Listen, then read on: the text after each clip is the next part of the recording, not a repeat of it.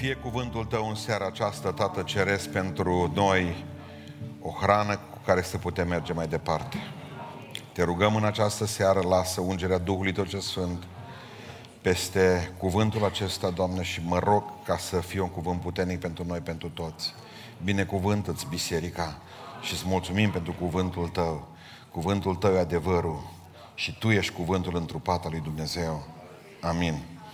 Apocalipsa se întoarce, deschideți cuvântul Domnului în capitolul 3, de unde vom citi primele șase versete. De la versetul 1 concludem în versetul 6. Amin.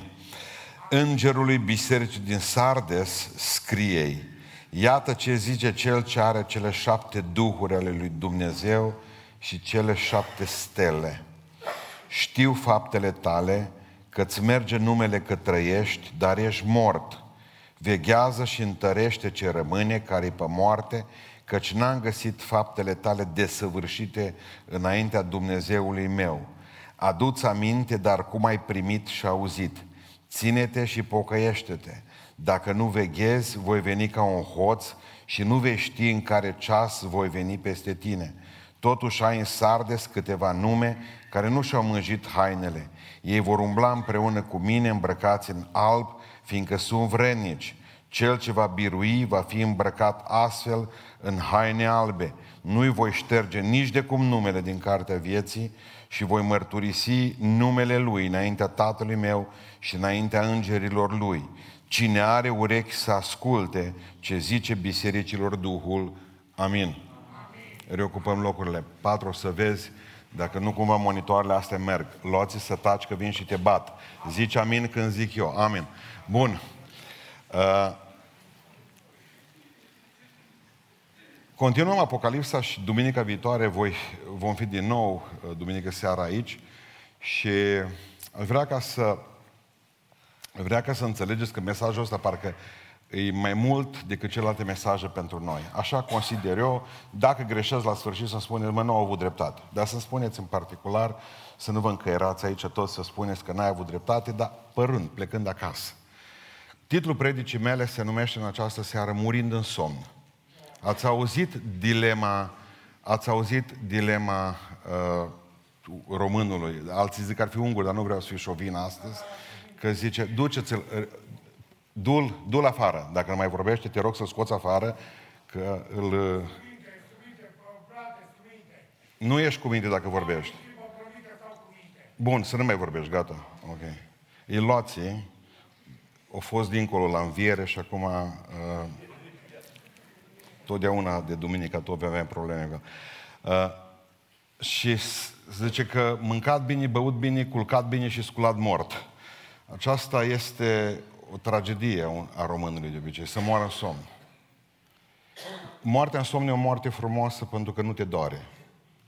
Și plus după aceea nu se lasă neapărat cu strigăte imediat după ce mori, pentru că mulți nu dau seama că ai murit până la mnează, când nu te mai trezești. E bine, în această seară, aceasta este tragedia bisericii din Sardes. Să mori și să nu știi și să nu știe nici alții. Sardesul este un oraș fondat în anul 700, înainte de Iisus Hristos. Și cuvântul lui Dumnezeu, când vorbește Sardesului, știe că cetatea aceasta e așezată pe o stâncă, pe un munte, pe, un, uh, pe o înălțime foarte mare și acest Sardes a fost descoperit în urmă cu vreo 50 de ani, prin anul 1950, mi se pare, cam așa, 50-60 de ani. E la 30 de kilometri de Izmir, pentru cei care au fost în uh, Turcia. Se numește Achișar, satul, mai rămas un sat din el.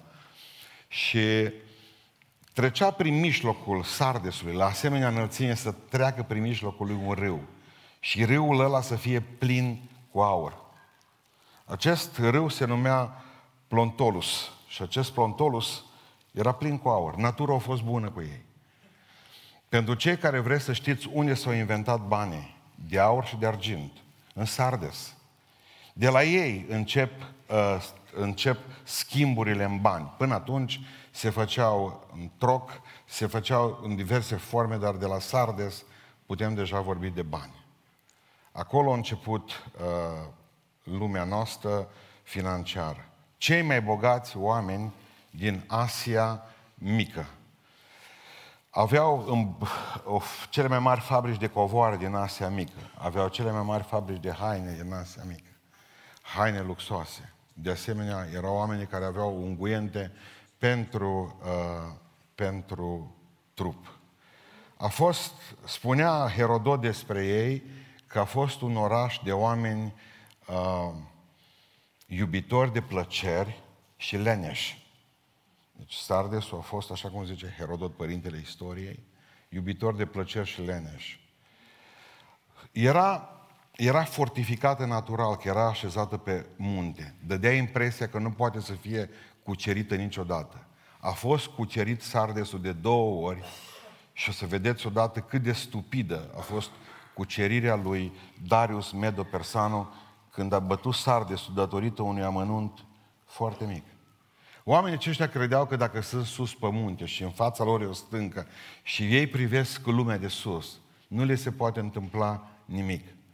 Aveau temple, aveau o, uh, foarte multe temple. Acolo în uh, Sardes era oracolele de la Cibele, așa se spunea acolo.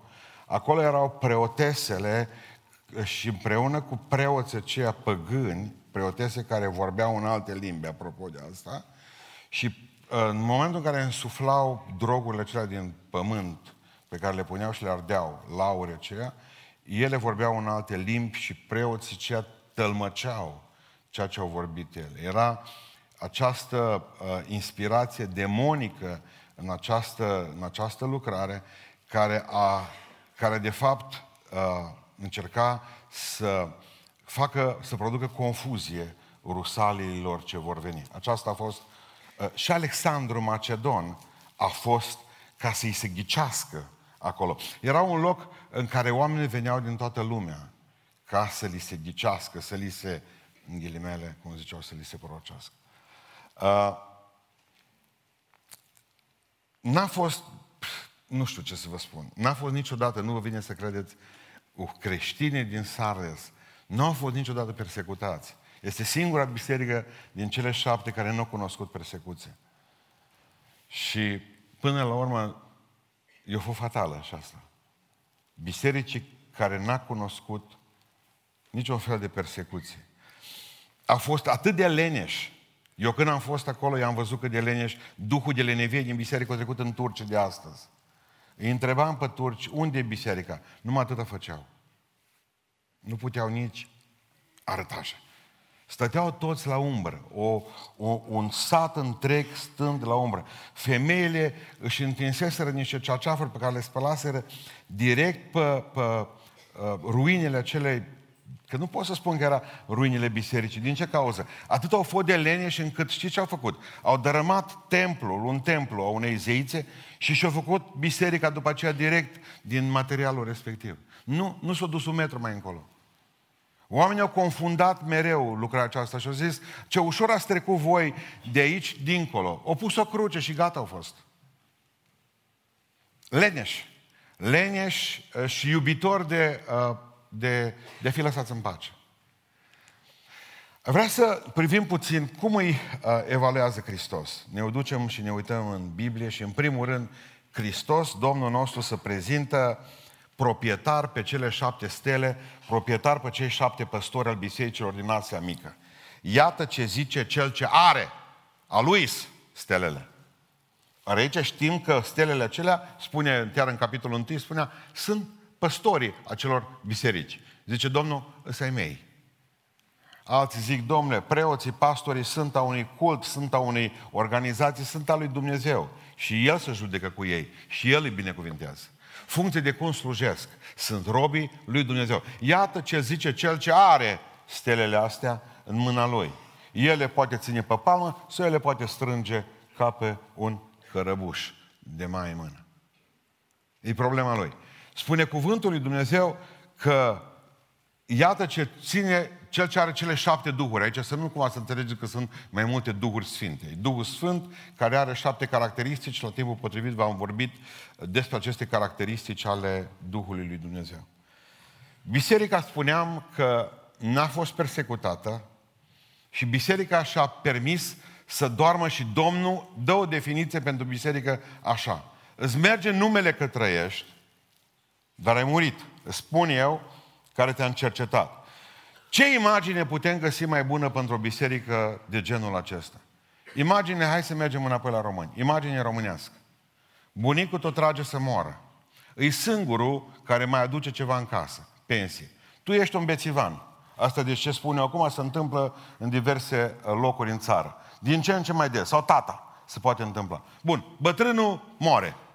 Ce te faci? De lucru nu-ți place să lucrezi, banii ai pierdut, îl iei pe bunic, îl iei pe tată și îl bagi în lada frigorifică. Poștașul vine încă luni de zile cu pensia și tu semnezi pentru asta. Lui merge numele că îi viu, pentru că iei tu pensia, dar el îi mort. No, asta este imaginea pe care Hristos o sugerează acestei biserici. Tu ai murit.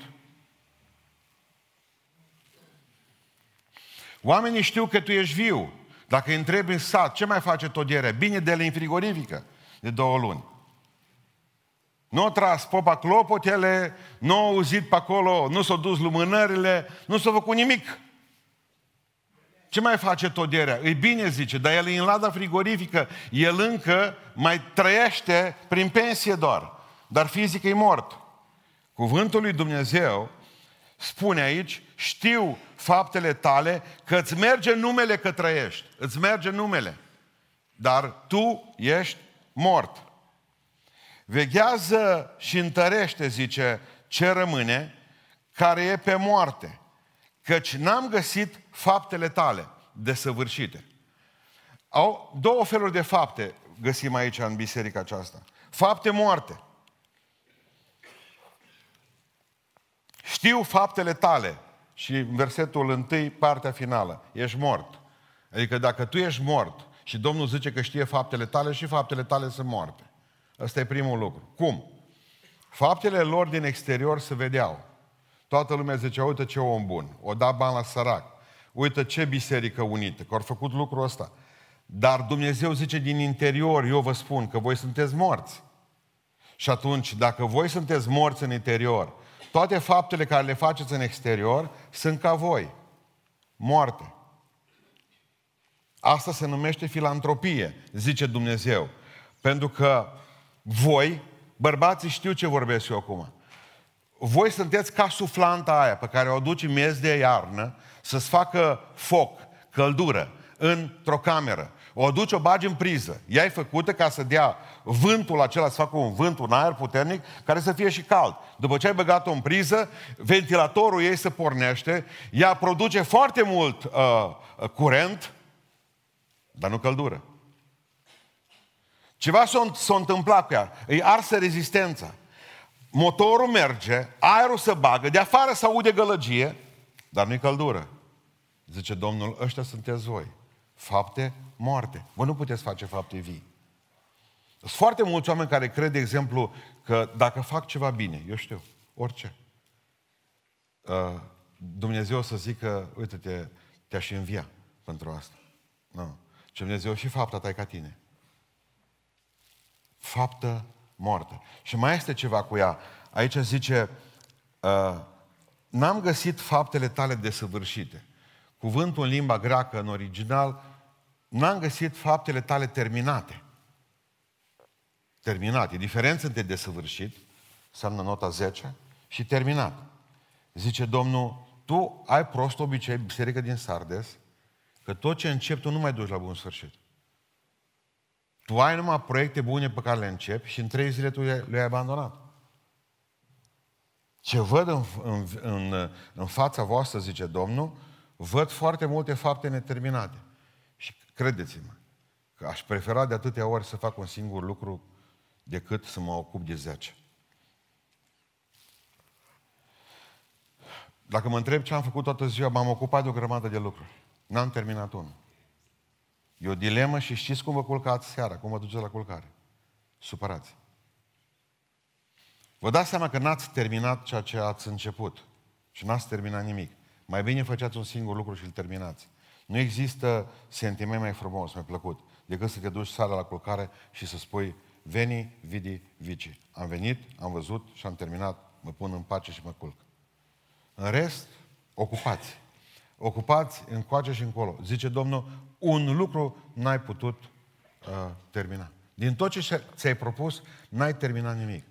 Vorbește Biblia despre Samson și spune că Domnul plecase de, el, de la el, dar el nu știa că era foarte ocupat. Umbla în stânga și în dreapta. El prindea vulpi, bătea uh, filisteni, uh, lua ușile și le ducea în vârf de munte să ajungă vulturii prin ele. Era atât de obosit, mai fugea până la, până la Dalila, îi mai băga o scrisoare pe sub gardul de sârmă ghimpată care delimita fâșia Gaza, se întorcea înapoi acasă și răgnea la părinți. Fugea până în pădure, fuma o țigară, se ducea înapoi acasă.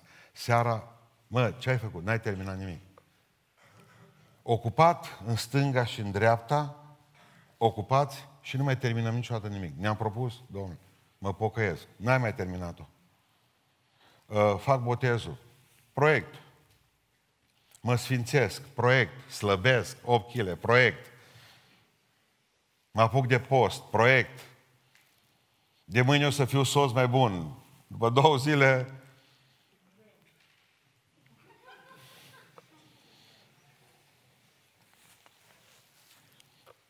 Este o filmare pe YouTube. Atât am râs până când mi-a sărit o piată de la rinichi. Români. Fiți atenți ce dilemă au românii, aveau românii. Aveau un flex în mână, asta e imaginea unei biserici, Sardes, câteodată noastră. O tras prelungitorul de la poartă până când s-a desfăcut toată rola de la prelungitor. Și cu toată, cu cablul de la flex, mai trebuia cam o 2 metri să ajungă până la jgheabul de tablă pe care trebuia să-l taie cu flex. Nu ajungea. Nu. Ce să faci dacă n-ai curent? Și le venea o idee grozavă. Uh, turau flexul, după care îl scotea unul din priză și celălalt fugea cu flexul să taie 2 metri mai încolo. Normal când să... De 5 sau de 6 ori au încercat. Erau toți lac de apă. Zice, nu l-ai turat destul. Turau mai tare și plecau. În momentul în care te-ai despărțit, în momentul în care te-ai despărțit de Dumnezeu și te-ai scos din priză, fuga ta, fuga ta, încercând să lucrezi ceva, e zadarnică. Nu merge. Se oprește. Foarte mulți doar din inerție mai fac ce fac.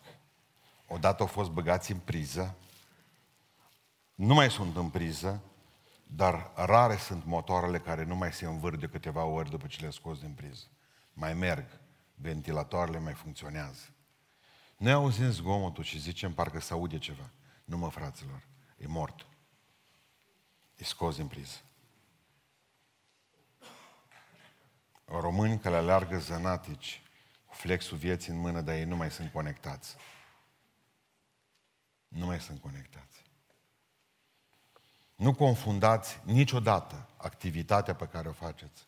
Nu confundați venitul la biserică, nu confundați danile la săraci, nu confundați banii pe care îi dați aici, nu confundați uh, văduvile pe care le vizitați și orfanii, nu confundați nicio faptul că voi cântați la cor și repetițiile, să nu cumva să mi le puneți la socoteală și ale. Nu confundați lucrarea pe care o faceți de predicare sau de închinare. Nu confundați nicio activitate dar niciuna cu uh, semn, un vreun semn al vieții.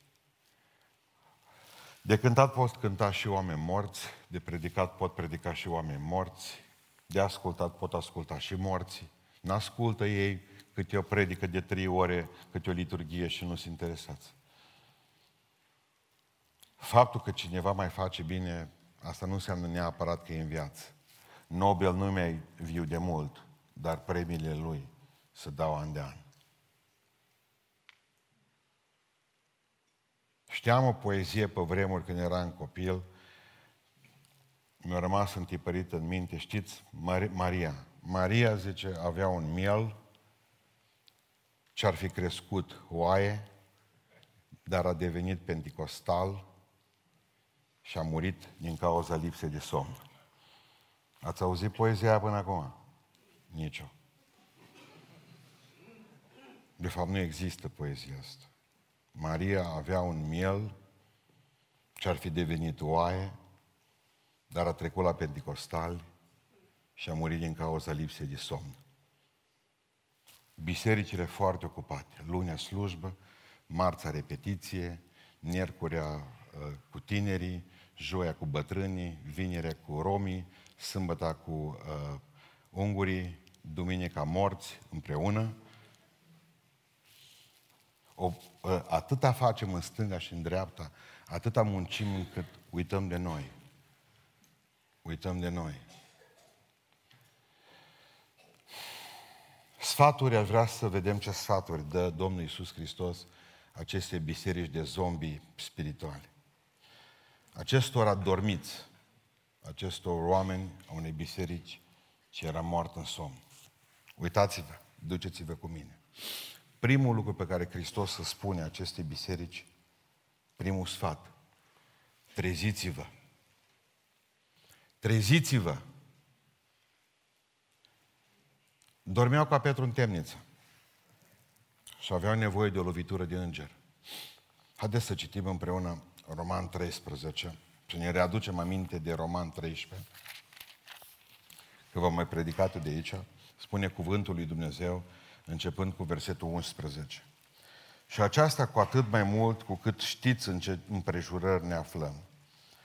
Este ceasul să vă treziți în sfârșit din somn, căci acum mântuirea mai aproape de noi decât atunci când am crezut. Noaptea aproape a trecut, se apropie ziua, să ne dezbrăcăm dar de faptele întunericului și să ne îmbrăcăm cu armele luminii, să trăim frumos ca în timpul zilei, nu în chefuri și în beții, nu în curvii și în fapte de rușine, nu în certuri și în pism, ci îmbrăcați-vă în Domnul Isus Hristos și nu purtați grijă de firea pământească pentru ca să-i treziți poftele. Amin. Pentru cei care ați avut ceas pendulă, cu pendulă acasă, știți că ceasurile bat numai până la 12. Că e 12 noapte sau 12 ziua, 12 bătăi de gong, atât. Într-o noapte, într-o familie, și mie mi s-a întâmplat cu unul dintre ceasurile mele, nu și l-a apucat, dar după ce bate 12 noaptea, a început să bată 13. A început să bată 14.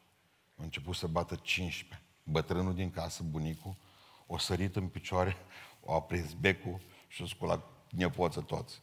Nepoță zice, sculați-vă iute de aici, că e mai târziu decât o fost vreodată. Niciodată nu a fost așa de târziu ca acum. Treziți-vă că e bai. Nu este așa. Nu mai știu. De eu, unde ești, tată? Are cântare, o are, că nu mai... Să ne trezim, frați și surori, să nu ne prindă somnul. Căci au sosit ai zilei zori, curând sosește Domnul, curând sosește Domnul. Curând, curând El va veni să-și mireasa sfântă, pe care o va împodobi cu haina cea de nuntă, cu haina cea de nuntă multă. Îngrijorări să n-ai de fel, căci Domnul te iubește. Tu poartă scrucea ca și El, Iisus te întărește, Iisus te întărește. Chiar toți de-ar fi împotriva ta cu hule și ocare, tu, frate, nu descuraja, căci plata în cerțe mare, căci plata în cerțe mare. Să preamărim cerescul meu, nădejdea noastră vie. Fericea cei aleși de El, cu El în veci să fie, cu El în veci să fie. Cu ce a început cântarea asta? Să ne trezim, frați și surori, să nu ne prindă somnul. Știți cu ce se încheie? Cu cerul.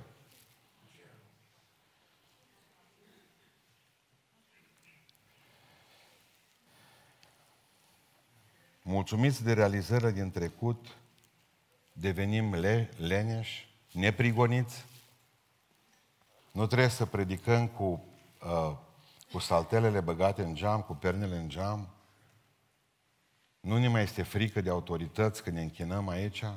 Avem libertate, indiferent cine s-a perindat la putere, care comuniști, din PNL sau din PSD, uh, am avut libertate sub ei. Dar asta aduce, asta aduce pericol, frați și surori. Pentru că în momentul în care ai scaune bune, căldură suficientă, aer, în momentul ăla te apucă somnul. În momentul acela te apucă somnul. Și Biblia zice, treziți-vă voi. Eu nu mă închipui cum ajungi la 5 și 10 la slujbă și stai la 200, la 300, la 700 de metri de biserică. E o dilemă pentru mine. Bănuiesc că veniți de la vizita bolnavi și ați întârziat pe drum. Nu-mi închipui. Dar e o oră și jumătate, nu stăm 3-4 ceasuri aici. Îmi spun studenții mei povești de a început slujba la 8, la 8 și a terminat-o la 2. 6 ore stau în biserică. Le dă și lame. Zice, treziți-vă voi. Deci să nu vă trezească Dumnezeu, că Dumnezeu de obicei când trezește pe cineva, îi dă, îi dă piatră la rinichi. Și trezire ca aceea nu există. Și pancreatită, și anus contra naturii, și păr căzut de la citostatice. Atunci trezește omul, așa trezește Dumnezeu omul. Treziți-vă voi. Treziți-vă voi cu buna, că Dumnezeu nu știe trezi altfel decât cu o găleată cu apă. Treziți-vă voi, treziți-vă. Asta a spus bisericii din Sardes. Ce face? Sunteți bogați. N-ați cheltuit, n-ați adus o piatră în spate pentru biserica asta. Ați dărâmat un templu, asta ați făcut. V-ați pus crucea pe el. Toate vor veni, toate vor veni ușor. N-ați construit biserica. Râul o trecut prin mijlocul orașului. Ți-ai pus căciula plin de aur în căciulă. N-ați avut probleme cu banii. N-ați avut probleme unii cu alții. N-au, nu, nu vă ataca nimeni din exterior. Nu vă prigoni nimeni din oraș. Cu primarul a fost așa, zice Domnul. Treziți-vă, cum dormiți?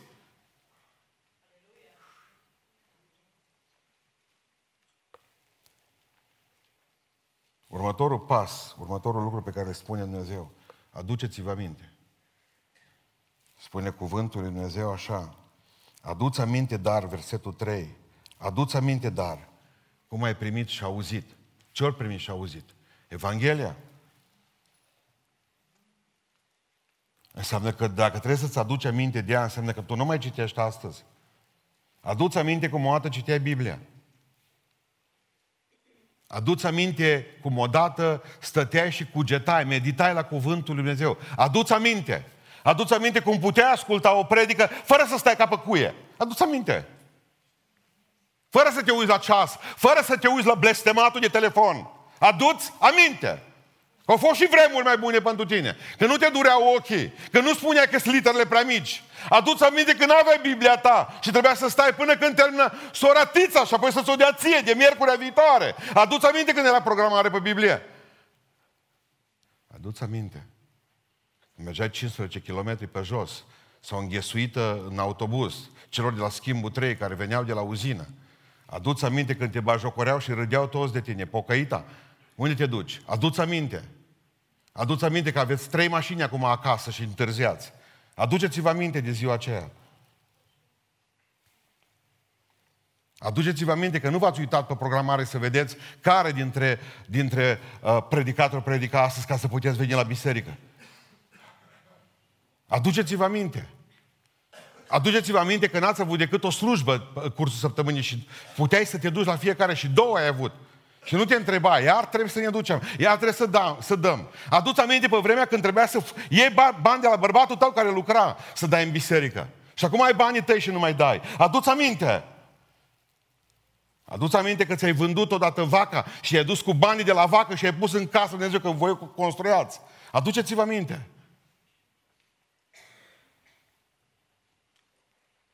Aduceți-vă aminte de ziua în care Dumnezeu v-a mântuit. E ziua botezului cu Duhul Sfânt. Aduceți-vă aminte de ziua botezului în apă. Ce promisiune ați făcut atunci? Aduceți-vă aminte de prima minune pe care ați văzut-o în viața voastră și în care v-ați mirat de frumusețea și binecuvântarea lui Dumnezeu. Aduceți-vă aminte.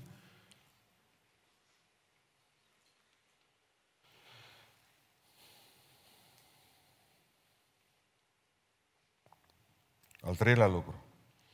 Pocăiește-te de păcatele tale. Trezește-te, aduți aminte, pocăiește-te.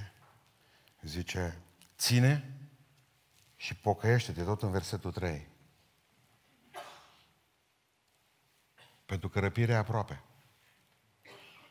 Pentru că poți rămâne jos cu toată vechimea pe care o ai. Suntem, suntem oameni care tratăm doar bolile. Creștinismul de astăzi nu mai e orientat pe profilaxie. Nu mai știm ce înseamnă prevenție. Momentul în care am păcătuit, gata, mergem, încercăm să reparăm. Și reparați. Când nu mai aveți niciun fel de... Uh, când vă târâți aici, veniți în față pentru un de lemn. Nu mai aveți nici credință, nici măcar când noi care o facem. Dar îl voi în loc să preveniți boala spirituală, că știți că vine. Că dacă nu citești, dacă nu te rogi, dacă nu postești, dacă nu vii la biserică, dacă știi că ai avut uh, din partea lui Dumnezeu tot felul de, de, de sfaturi le-ai primit și tu nu, nu te-ai mișcat. Tu știi că peste tine vor veni lucrurile astea. N-ai făcut nimic. Pe aceea dintr-o dată ai văzut că lucrurile merg din rău mai rău. La tine în viață și în casa ta. Când ai văzut, de exemplu, că totul o ia la vale, ai venit și încerc, fraților, uite, am păcătuit. Am făcut nu știu mai ce. Mai pot fi iertată. Dar de ce mai pui întrebările astea? Puteai să fii fără ea. Și fără rușinea asta, puteai să fii și fără întrebările astea. Nu, la noi numai se tratează. Și știți cum tratăm de obicei? Cu amputare. De-aia pruncii să pun după aceea în laț. Prunci de pocăiți. Pentru că la biserică funcționează amputarea pentru orice lucru. Îl doare degetul, preferăm să tăiem pe aici, să nu avem probleme. Și atunci, de exemplu, nici nu ne mai doare. Dacă cu tine avem probleme, te amputăm de față de noi și pleci afară. Și te excomunicăm. Dar nu trebuia să fie ajuns aici vreodată. Deci Domnul Iisus Hristos, voi veni ca un hoț. Haideți să vă povestesc. Zice aici, voi veni ca un hoț. Pentru cei care știți istorie și veți citi probabil mai multe despre, despre biserica din Sardes și despre Sardes. Fiți atenți cum e de frumos Dumnezeu și de ciudat. Ei, ei, nu puneau, ei nu puneau armată ca să păzească cetatea, că era pe vârf de munte. Stăteau doar, uh, pur și simplu să uitau de pe metereze la ceilalți. Ei erau jos ca și păduchii. Și spunea că atunci când s-a o venit împăratul Cirus, Medopersanul Cirus să-i atace, stupid, Stupid. Nu știau pe unde să, plece, să plece. Singurul drum de acces era prin stânca respectivă. Pe acolo puteau fi atacați, pe în vârful stâncii. Unul dintre soldații din Sardes, după masă, plictisit, soldatul vechi, să-l numim, să pleacă în jos că vrea să-i vadă și el pe ea și cade casca din cap.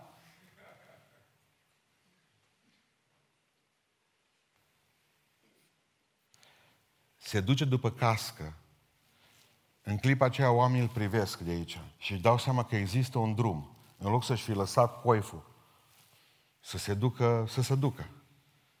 Să duce să-și le recupereze și explică, fără să vrea celor medopersanilor, că există o cale pe stânga aceea în jos. Noaptea, în timp ce dormeau, le-au tăiat gâturile la toți. Nu mai rămas Ciru, nu mai lăsat Cirus nimic din cetatea respectivă. Ca hoți au venit. Și ce spune Hristos bisericii? Voi veni ca ăia. Ca un hoț vin.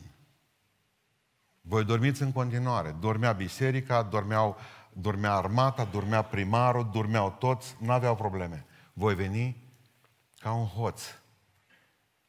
Ca un hoț. În 1 Ioan 2 cu 28 spune, rămâneți în el, pentru că atunci când va veni, atunci când va veni, că nu știm când va veni, zice, să nu rămânem de rușine și depărtați de El, ci să avem îndrăzneală. Pentru că e posibil ca să rămâi de rușine. Asta spune Biblia. Aduți aminte. Duhul Sfânt este Duh de viață, eu asta știu. Așa am învățat și așa cred, că Duhul lui Dumnezeu este Duh de viață. Ei erau morți în faptele moarte și neterminate pe care le aveau și Dumnezeu le spune, aduceți înapoi Duhul de viață în voi ca să trăiți. Pentru că nu există altfel de, uh, altfel de resuscitare. Nu există, nu există altfel decât din nou Duhul de viață lui Dumnezeu în voi. Altă imagine, ca să înțelegeți, vă aduc foarte multe imagini pe care le-ați trăit și le-ați văzut. Erau pe vremuri morare. Aveau moară și moara venea. Venea apa pe vad și se învârtea roata respectivă. La un moment dat se întâmpla că nu mai era apă.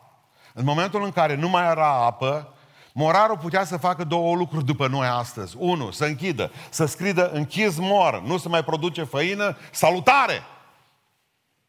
Sau putea al doilea lucru, să meargă și să învârtă mora cu roata cu mâna, să facă mușchi, mai aducea câțiva din ăștia ca să facă și ei mușchi și atunci se producea făină prin mușchi. E bine, morarul nu făcea nici una și nici alta. Și ce făcea? Când vedea că nu mai are apă pe moară, știa un lucru simplu ăla. Că undeva sus, pe iaz în sus, înfundat, s-a întâmplat. Veneau crengi, veneau una alta și mergeau. Și atunci mergea în amonte și se ducea până când găsea unde îi este înfundat iazul. Curățea vadul respectiv și apa mergea înapoi. Dintr-o dată am ajuns așa. Nu mai avem în noi aer, nu mai avem apă, nu mai curge nimic în noi. Știți ce spune Biblia? Undeva în mizerie, mai sus. Ia urcă tu în aval, că trebuie să-ți aduci aminte unde, și vezi cu ce ți s-a umplut iazul. Ce mizerie s-a adunat. Ce gunoi au blocat scurgerea Duhului Sfânt în viața voastră. Ce obiceiuri au blocat revărsarea de apă curată a Duhului lui Dumnezeu? Că nu mai merge, nu mai funcționează mora. Sau vi mai ușor să scrieți închis moră. Noi. N-am. Eu nu pot. Sau ați încercat ceva voi cu mâna voastră să învârtiți roata morii dacă ați văzut că nu mai există apă de la Dumnezeu? De aceea suntem obosiți mult dintre noi. Că în loc să lăsăm pe Duhul lui Dumnezeu să facă ceva într-o secundă, preferăm să muncim noi fizic, uh, cu mintea noastră, cu trăirile noastre, ca să înlocuim Duhul lui Dumnezeu. Dar zice Dumnezeu că nu prin puterea voastră se va face orice lucru în biserica aceasta, ci prin Duhul meu, zice Domnul, amin. Prin puterea mea. Nu, haideți, puterile noastre. O să facem ceva. Luna viitoare, săptămâna viitoare. Nu iasă. Nu iese. Ce înseamnă trezirea pastorului? Și ce înseamnă trezirea? Luați o cretă și trageți o, un cerc în jurul vostru și cereți ca Dumnezeu să aprindă cercul ăla. Aia e trezirea spirituală. Haideți să vedem în a treilea rând și încheiem imediat în versetul 4. Dumnezeu are promisiuni pentru rămășiți acolo, culmea. Zice în versetul 4, totuși în Sardes sunt câteva nume. Dumnezeu are întotdeauna câțiva. Dumnezeu are întotdeauna câțiva. Amin. Asta și uh, bucuria mea. Asta este și uh, puterea de a merge înainte. Că mai sunt câțiva. În biserica aceea moartă spirituală, în biserica aceea moartă spiritual, mai erau câțiva oameni. Pe hârtie suntem o mie de membri. La slujbele de dimineață bisericii vin cam 500 de membri. De noștri. Aproximativ 150 de oameni sunt implicați activ în lucrare. Mai sunt câțiva. Oriunde mai sunt câțiva. În orice biserică mai sunt câțiva ce fac treabă, pentru care merită să lupți. O minoritate necoruptă și neatinsă de sindromul Gedeon.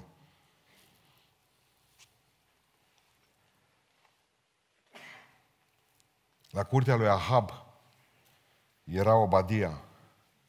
În palatul lui uh, Faraon era Iosif. În uh, Babilon era Daniel. În Roma era Pavel. Întotdeauna Dumnezeu, oriunde, mai are un om. Și vă rog, priviți versetul 4 cu mine, pentru că e o greșeală din nou, o greșeală de traducere, nu o greșeală, o misiune. Totuși, știți ce lipsește cuvânt? Ce cuvânt lipsește aici? Și e foarte important. Totuși, și, un și, nu apare aici. Totuși, și în Sardes mai sunt câteva nume care nu și-au mânjit hainele. Și, și în Sardes. Dacă și în Sardes sunt câteva nume care nu și-au murdărit hainele, e speranță și în Beiuș, aleluia. Asta cred. Și asta mă bucur. Și în Sardes. Nu contează cât de mare dezastru. Dumnezeu are în mijlocul dezastrului un om. Și în mijlocul dezastrului un om. O rămășiță. Un om. Știți ce le promite Dumnezeu la cei din rămășița aceea? Niște lucruri deosebite. În primul rând le promite o îmbrăcăminte cerească. Cei care nu v-ați murdărit hainele, zice Domnul, vă dau haine curate.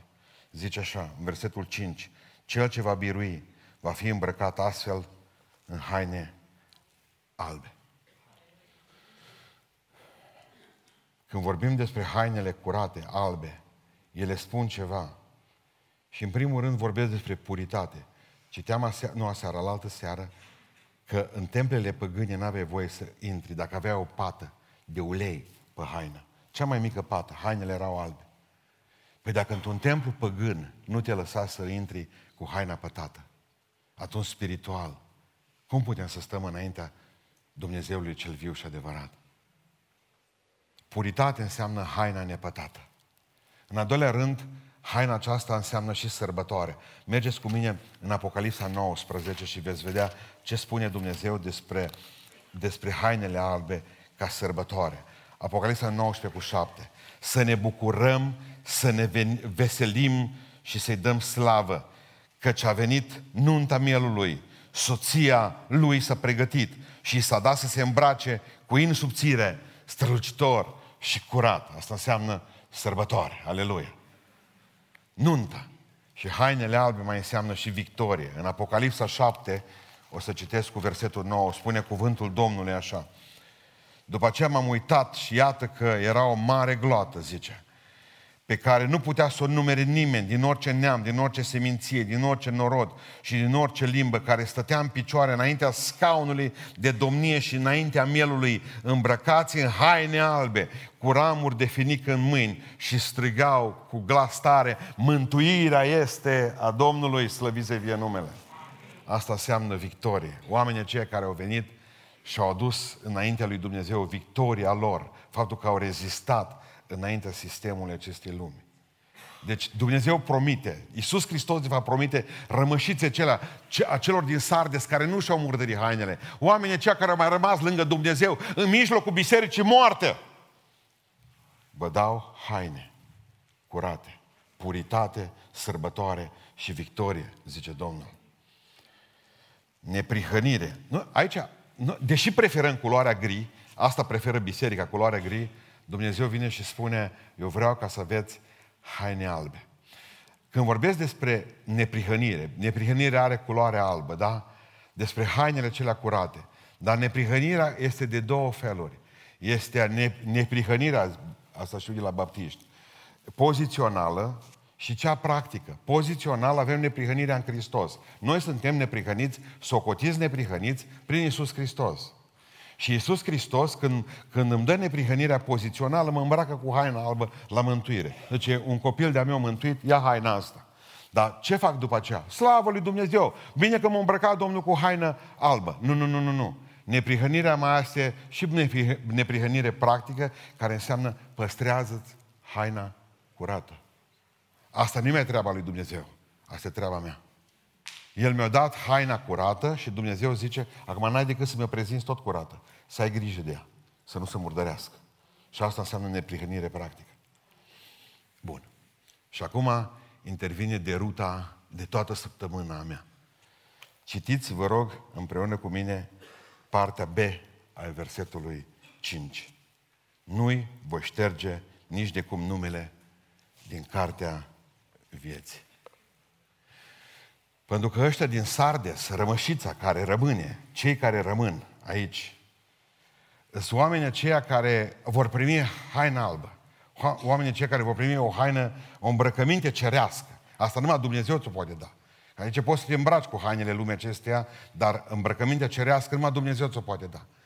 Dar zice Domnul că nu primești numai o îmbrăcăminte cerească, primești și o cetățenie cerească. Eu cred că mulți pot dormi din cauza acestui verset. N-au probleme cu el. Dar pe mine mă frământă. Și știți de ce? Ce Domnul nu-i voi șterge numele din cartea vieții. Și atunci ce aș putea să vă predic eu vouă? Parcă îndeamnă la securitate veșnică. Ce-o scris Dumnezeu odată, rămâne scris pentru totdeauna. Păi nu-i bine. Nu mai funcționează. Așa am predicat, dar n-am meditat la versetul ăsta. Cum adică Dumnezeu are creon cu gumă? Într-un capăt e gumă? Zice, Domnul nu-i voi șterge. Dar ce face Domnul lucrul ăsta cu cineva? Să-i șteargă numele din cartea vieții? Uitați unde am ajuns.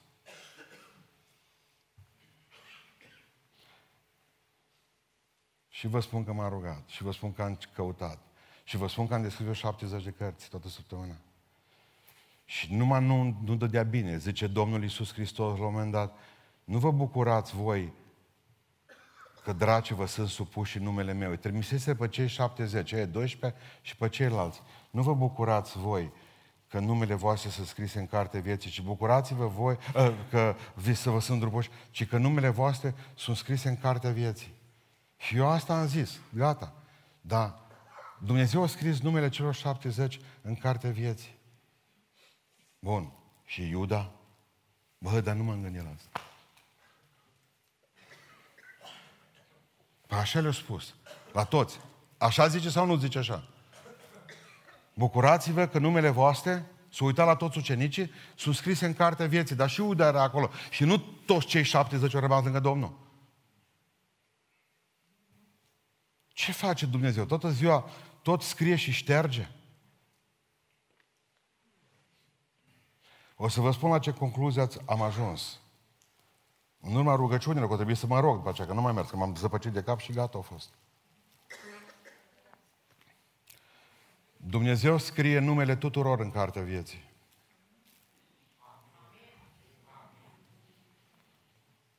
Mă ascultați până la capăt. Numele tuturor în cartea vieții.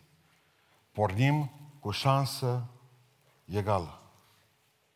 Dumnezeu nu e un Dumnezeu care să zică, uite, de tine nu-mi place, de tine nu-mi place, de asta nu-mi place. Dumnezeu vorbind de preștiință. Nu. Dumnezeu zice așa, s-a născut un om pe pământ, îi scriu numele în carte vieții. Pentru că dorința lui Dumnezeu este ca niciunul să nu piară, ci toți să aibă viață veșnică. Dumnezeu dorește ca toți să fie mântuiți. Bun. Trăiește-ți viața, prietene. Ți-ai trăit viața. Nu vrei să te pocăiești? Nu vrei să te pocăiești. Le faci pe toate și mori. Mori în nepocăință. Când ai murit în nepocăința asta, înseamnă că ai hulit Duhul lui Dumnezeu. Pentru că Duhul lui Dumnezeu e venit în primul rând în lumea aceasta ca să dovedească lumea că este vinovată în ceea ce privește păcatul, neprihănirea și judecată. Punct.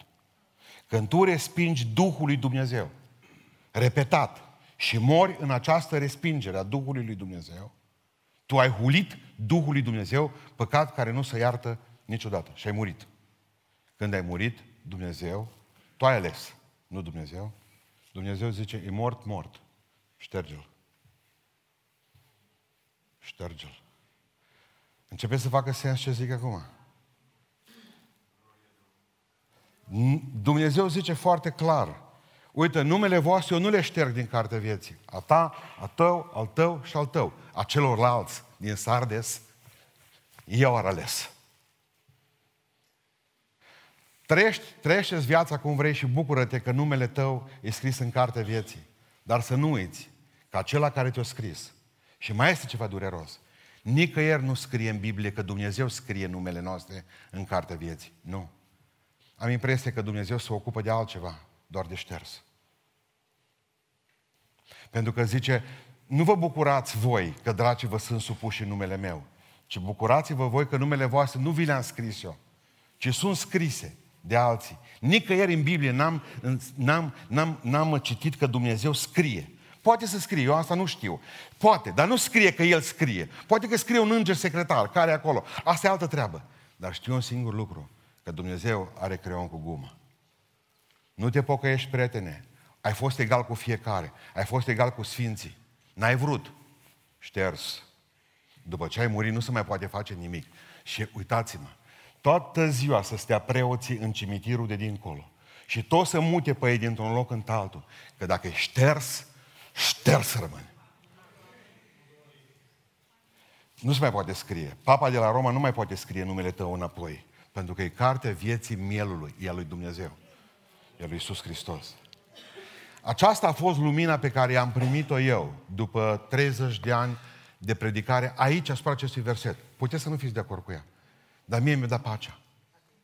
Pentru că nu-mi dădea pace, de fel nu-mi dădea pace. Orică șterge Dumnezeu, orică nu șterge, scrie, orică nu scrie, ce e aici am zis? Și mă încurca Iuda. Și mai ne dă ceva cu lucru cu care vreau să închei. Ne mai dă o mărturisire cerească, versetul 5. Zice, nu-i voi șterge numele din cartea vieții și voi mărturisi numele Lui înaintea Tatălui meu și înaintea îngerilor Lui. Pe oricine mă va mărturisi înaintea oamenilor, zis Iisus Hristos, îl voi mărturisi și eu înaintea Tatălui care este în ceruri. Înaintea Tatălui care este în ceruri. Mai țineți minte cântarea aceasta, aceea când zicea și un glas de pe genuni va striga spre stele, îl cunosc și din ani buni și în clipe grele. Iată anii trec s-au dus, zilele ca spuma, fii prieten cu Isus, nu uita acum. Tu ai venit că am adus apă, că am făcut, că am fost la spital. Ce Domnul cum spunea, făceam diferența ieri. Când a murit Serghei Alexandrovici Esenin, la 31 de ani, a fost omul pe care, în care Dumnezeu a pus cel mai mare har în poezie. Și a bătut joc de harul ăsta. Tot beat, tot beat, căsătorit cu cea mai frumoasă femeie din lume în timpul acela, Isidora Duncan. Era dansatoare la corpul de balet din uh, Chicago, venită și mutată în Rusia pentru pentru că l-a iubit. El nu se putea lăsa de vodka. Nu există poet să fi scris mai frumos decât Esenin despre toamnă, despre mamă. Și omul acesta scrie ultima poezie la 31 de ani cu sângele lui și apoi se spânzură de calorifer. Și, pentru, și ultima, penultima poezie pe care a scris-o, un vers pe care spuneam studenților ieri, unde mă duc eu, acolo știu că nu foșnește în zări cu gâturi lungi de lepă de secară. De aceea în preajma tainicei plecări, eu mă înfior și îmi simt de povară. Și făceam diferența între Serghei Alexandrovici Esenin, care știa că se înfioară și simte uh, povara, și felul în care a murit marele nostru poet Vasile Voiculescu, om al Dumnezeu și medic, la care el numește tot clipa în care trece dincolo, dar altfel la marea sărbătoare curând a morții mele, pe lângă albul înger cu aripi de gheață, te rog adânc fierbinte în clipele acelea, cu Sfântul Sânge, să fii și tu de față. Povesteam generații din față că lucrasem în Stamora Moravița în 85, 86, 87. Și stăteam în Stamora Moravița acolo la Avamă. Și românii noștri își puneau pruncii pe tren să plece dincolo. Plecau românii noștri să plece, se ascundeau pe sub boghiuri, se ascundeau pe sub vagoane, fugeau peste, împedegându-se în rachetele noastre de semnalizare, făceau o grămadă, ca nebunii mergeau, peste Dunăre, peste toate. 85, 86, 87, 40 de treceri pe noapte aproape. Și uh, Într-o dimineață când am venit de la, de la Timișoara spre Stamora Moravița, controlam trenul accelerat care vine. Trebuia ca să deschid în fața ofițerilor de securitate care erau ultimul control și a vameșilor care erau ultimul control, toate toaletele și spălătoarele și capacele de sus de la vagoane. Când am deschis, am văzut că o ușă de la, de la, de la toalete închis. Am deschis-o și eram în, eram în gară în Stamora Moravița. Și când m-am dus, am deschis ușa, un copilaj, un copil de vreo 10-12 ani, cu o șapcă în cap și cu o geantă Capris scria pe Stătea în mână și zic, ce faci aici? În sârbește. Zic, ești român, da. Și ce faci aici? Pe ce vreau să mă duc dincolo, că acasă suntem mulți. Știam ce se întâmplă. Bătut, trimis la școala de corecție înapoi. Ofițerii veneau, mai erau două, două compartimente și ajungeau la mine. Momentul în care au ajuns, nu știam ce să fac eu. Momentul în care au ajuns, l-am luat în brațe dintr-o dată. Pupături, am luat șapca din cap, am dat ca de pământ. Zice, ți-o venit neamuri, Vladimir? Da, vărul meu, zic. M-am dus, l-am dat jos pe vărul după mine, i-am luat bagajul, zic, mai adus de mâncare acum? Trebuie să lași bagajul, ce nu, nici ce șep ce a fost în el. Izmene și nu știu ce. Bun, lasă bagajul aici. L-am pupat, i-am dat bani în mână, bani în buzunar de unde ești, din Bistrița, să-ți fie de bine. L-am urcat în tren înapoi în personal, du-te la Timișoara, din Timișoara ai tren la 4 și 10 și te duci acasă. Nu veni că ăștia te desfigurează, te distrug. Va veni o zi în care vei fi sigur la Marea Vamă. Acolo nici tată, nici preot, nici mamă, nici soție, nici copii, nimeni. Nici doctrine biblice, eu sunt ortodox, eu sunt catolic, înaintea dreptului judecător. ce cu tine ce Când vei fi singur, știți cum ești singur? Ca atunci când te bagă în tunel, câți dintre voi ați fost în tunelul ăla în care își citește în tubul ăla, ridicați mâna remene, ridicați mâna sus. că niște pușcături frumoase acolo, niște pognete drăguțe, parcă fac popcorn în creier. Ridicați mâna care a fost în tubul ăla, mă, să vă văd. Nu, știți cum e la un fel de iad în miniatură. Când e singur acolo, nu mai zici, bă, dacă ar veni și preotul. Să vină tot neamul nostru de acasă, cu veri, cu cuscri, să încheapă în tub, să încapă să vină toți cu tine. E singură și singur. Așa e judecata. Tu și cu Dumnezeu în față. Și caseta video cu toate păcatele tale.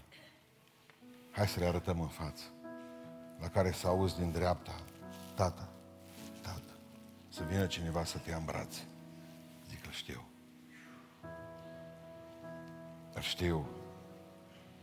Cine mă va mărturisi înaintea oamenilor, îl voi mărturisi și eu înainte Tatălui meu din ceruri. Tată, îl cunosc, lasă-l să plece. Zice rămășiții, că mai sunt și oameni care nu dorm în Sardes. Rămășiții îi dau o haină albă. Rămășiții, puținilor răpocăiți care sunt treji, le dau, zice Domnul, o cetățenie cerească. Nu le șterg eu, nu le șterg eu. Și le dau o mărturisire cerească. Eu strig în cer, Tată, îngerilor, ăsta e prietenul meu. Să vină în față. Să vină în față. Îl cunosc, îl cunosc, o cunosc. Și din zile bune și din zile rele. Asta a fost mesajul pentru Sardes. O murit în somn biserica aceea.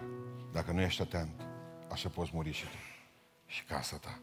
Nu zic să te trezească Dumnezeu, că Dumnezeu trezește de nu te vezi. Trezește-te.